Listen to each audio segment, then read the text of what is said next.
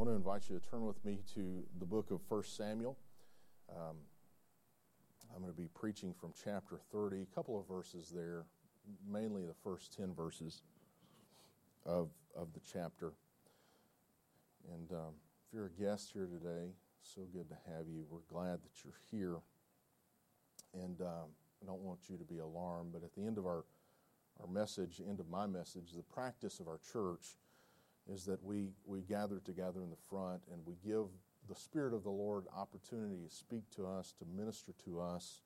Um, after all, He can do more and in a shorter period of time than, uh, than you and I can. And so we don't expect you, if you're a guest, we don't expect you to, to join us, but if you choose to join us, uh, we welcome you and we know that God will respond uh, to your faith. Amen. Amen. So I'm preaching from uh, 1 Samuel chapter 30 today, and I've titled this message, Finding Your Strength. Finding Your Strength. And um, we're going to be looking at David, a, a particular event in David's life. 1 Samuel chapter 30 and verse 4 says, Then David and the people who were with him lifted up their voices and wept. Lifted up their voices and wept until they had no more power to weep. Till they had no more power to weep. Have you ever cried until you could cry no more? I'm sure that every one of us has had this experience. It's common to to us as humans. That maybe you cried so much and so many tears were shed that even though you may have been crying, tears were no longer flowing. Or maybe uh, you found yourself where you, you were still crying. Maybe it was that ugly, heaving chest cry but really no sound was coming out. You're still weeping, you're still sorrowful, but you're, you're just not, you have no more power to cry. You're greatly sorrowed, but you're just wrung out. There's no more. I want to encourage someone today. For David, at this point in his life, it had been 20 years, over 20 years, since an old priest, an older man named Samuel, had come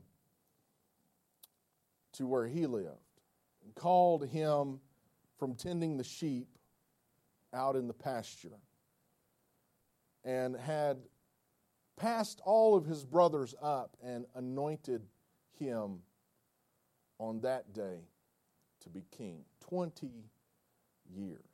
Now, some days, 20 years can seem like nothing. Time is this amazing thing, isn't it? We, we all know that it's set, but there are times that it can fly by, like watching your kids grow up. I've never heard a parent say, Well, that just took way too long. If I could get those years back. I've never heard a parent say, just hold on, it's going to be a long, rough ride from here. Every parent looks in hindsight and always says the same thing enjoy it because it goes way too fast. On other days, though, time seems to drag, to creep slowly along. And I can remember a day at work in, in, in Boeing in, in my secular job where the parts for the airplane were on back order and there was no shipments coming in. And so we found ourselves with no work to be done. And so the eight hour shift that was, nor- was shorter than the normal shift we had to work just seemed like it never was going to end. It just kept going on and on. And by the time I reached lunch, I can remember thinking, like, this is only halfway the day. The day's only half over. I'm going to die before I leave here. It just seemed like it slowed everything down because we were sitting around just looking at each other, waiting for the time to expire. How many of you can relate that some things just seem to happen way too fast? And then other times, other moments tend to just crawl. And I, I imagine it was one of those latter days for David. It seemed like time had probably stood still. 20 years at this point didn't seem like a short time. It, it seemed like a very long 20 years. 20 years that he had been God's anointed king of Israel. A man after God's own heart, and that was never said of any other man or woman, only David. He was very special. He was chosen, a vessel of God, to be the king of Israel. And he'd had that promise for 20 years king. But look at him now. He's been running from Saul for the last four years.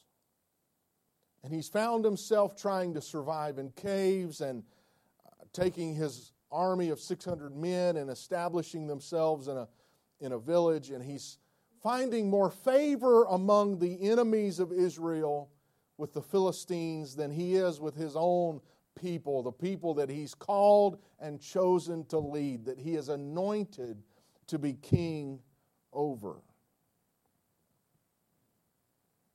Had to be a long 20 years. Now, how many of us will admit that sometimes when we have a promise from God, it can seem like God's not in the biggest hurry? I've learned God, God's He's not always in a big a hurry as I am. Well, the first point I want to make to you today is this where you are does not determine who you are. David was still anointed to be king, regardless of where he was at that moment in time, regardless of the situation he found himself in. He was still anointed to be king. You see, sometimes what we do is we take our situation or where we find ourselves and we apply that personally to us and we say, well, this dictates what I am. But the reality is, where you are does not determine who you are. Only God can determine who you are. He may have been on the run, but he was still king. He may have spent a season in caves, but he was still chosen by God because where you are does not determine who you are. And so David and his army of 600 men, they choose Ziklag as their home for this time. And uh, Ziklag was a city among all of the Philistines, and, and they were finding their welcome there. And David must have been under a tremendous amount of pressure and stress because not only was David responsible for himself and his own family, but he had 600 uh, men who were loyal to him, that he was responsible for being sure that their families were taken care of and that they were adequately, adequately supplied for. And, and so they establish themselves here, and this is going to be kind of the starting point to David's potential push to become the king of Israel. And he's waiting.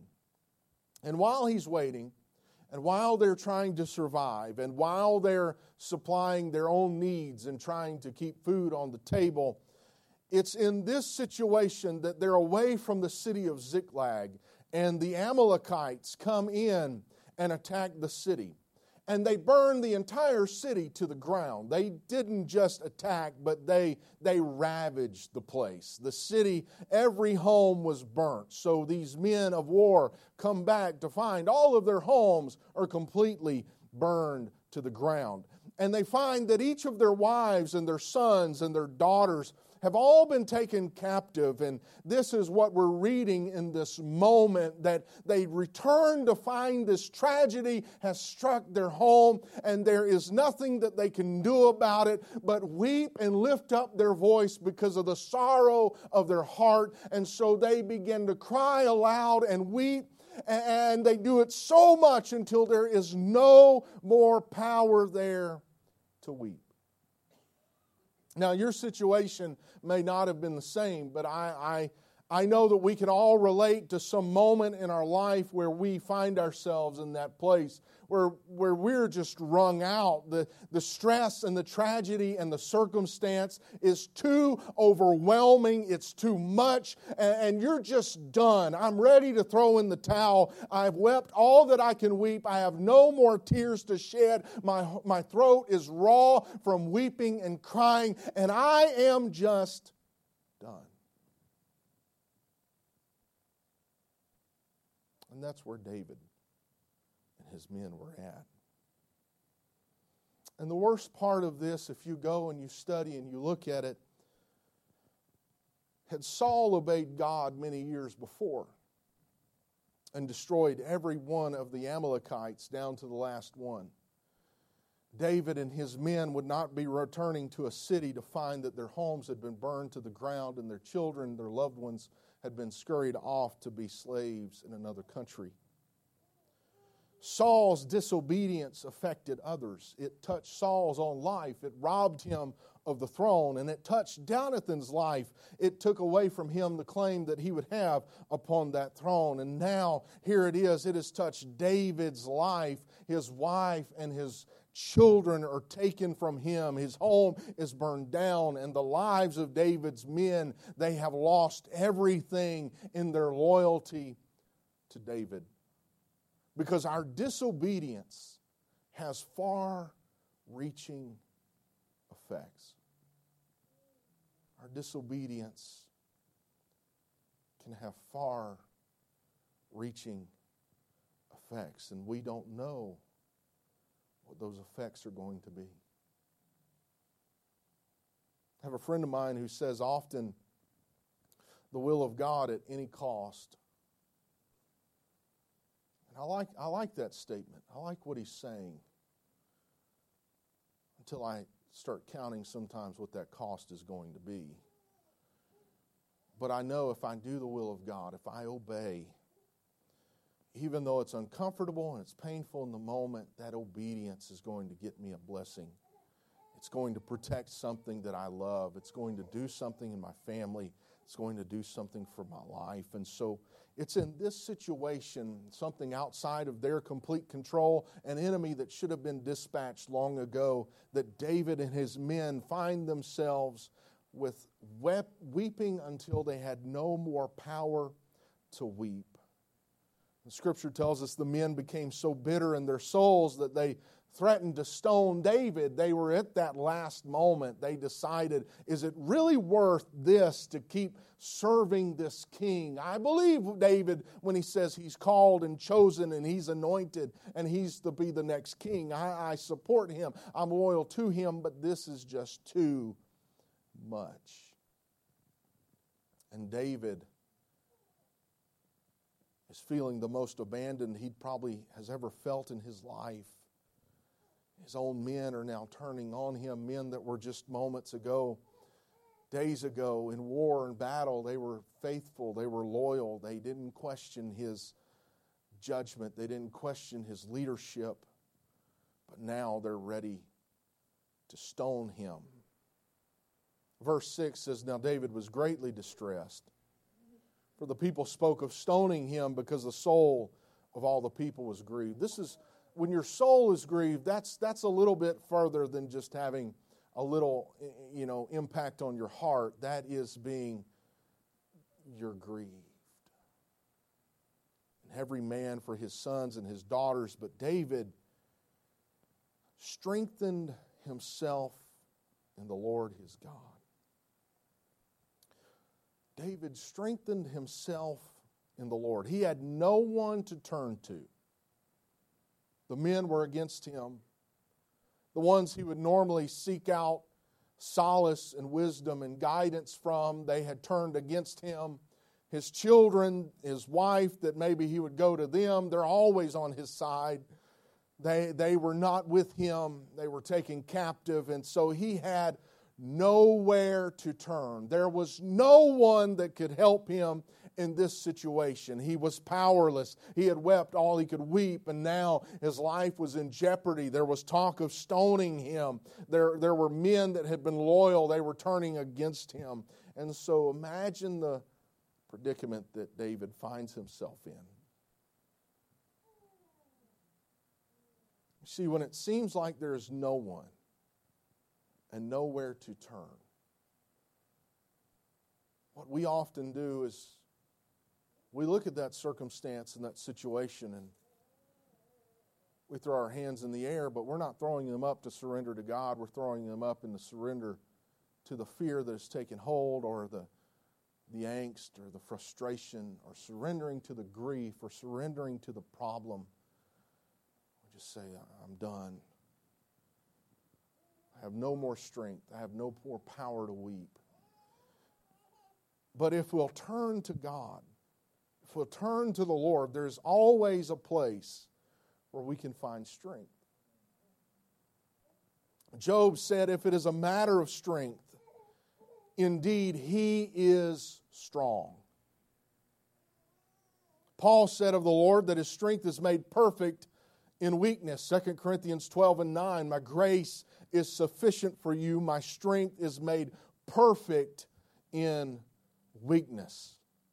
Paul goes on later to say in verse 10 when I am weak, that's when I'm really strong. I'm surprised that it's in my weakest moments that I really find the strength to go on. But he didn't find the strength in himself, he found the strength in God, in the Lord. You see, your weakness is not your deficiency. Your weakness is not your deficiency. Your weakness is a place for His sufficiency.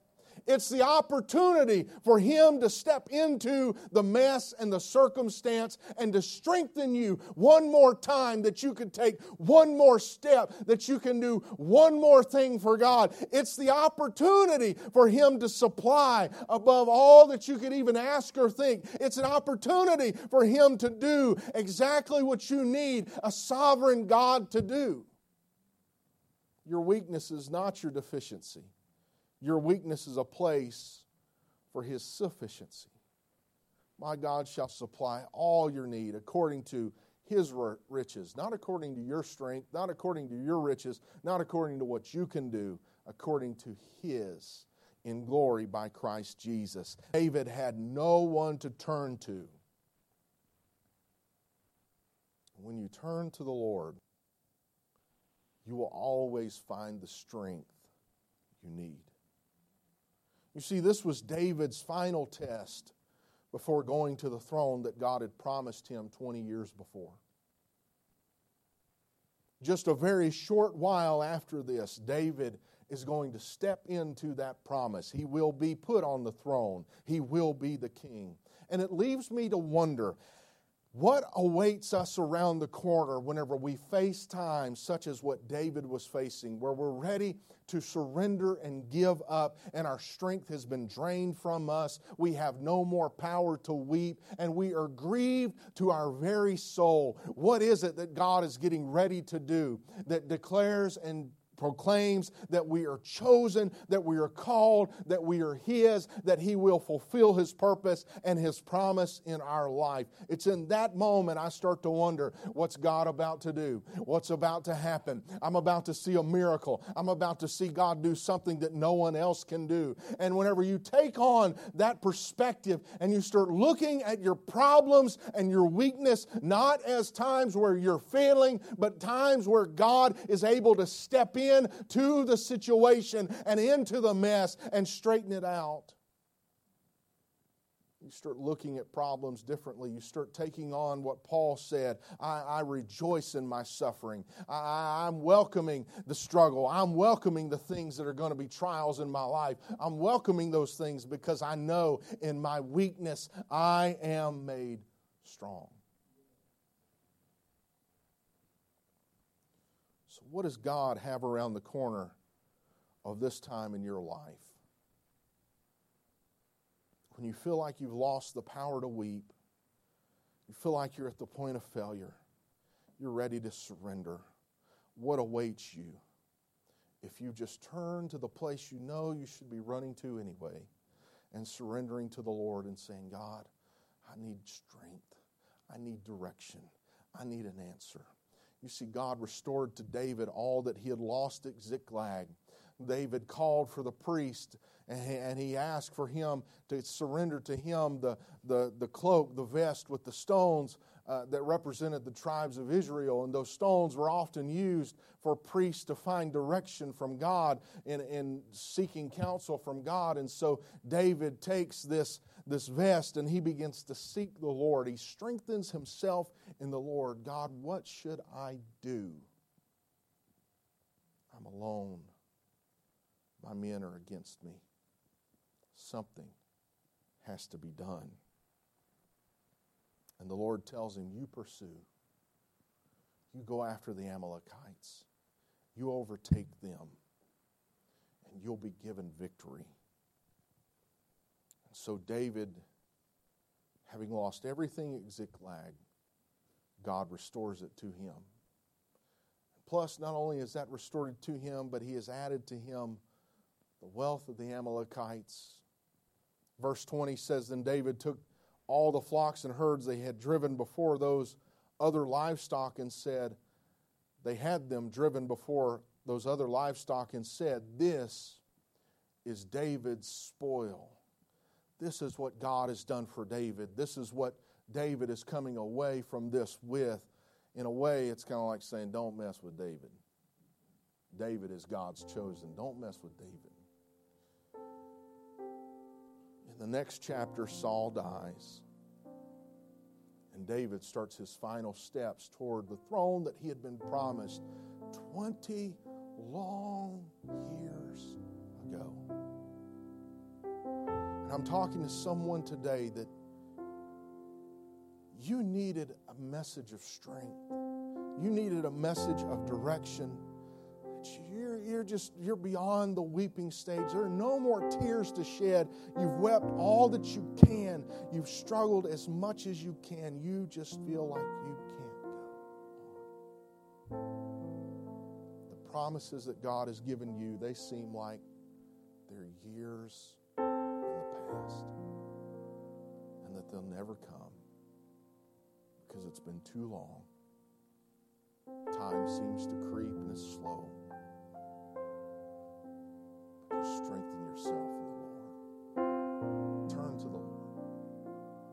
Strengthen yourself in Him. Encourage yourself in the Lord. Because God is going to fulfill those promises. God will restore unto you all that the enemy has taken. God will protect you.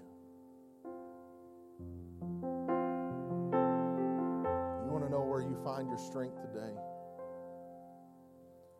it's exactly what Brother Tam, when we know that there's no one else, there's no wine. Oh, so beautiful. No wine, no money. Was that the second one? I can't remember. Wisdom and no body. All you have is the Lord.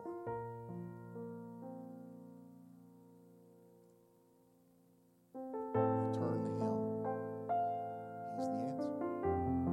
He's the answer. You'll stand with me He's the answer for you today. Could you embrace that in your spirit? Could you just open up your heart? Let the Lord begin to speak to you. Maybe someone needs to be encouraged to the Lord, the Lord whispering into your ear, just keep going. I've got strength for you. I've got reserves. You didn't even know if it's a matter of strength. He is sufficient. He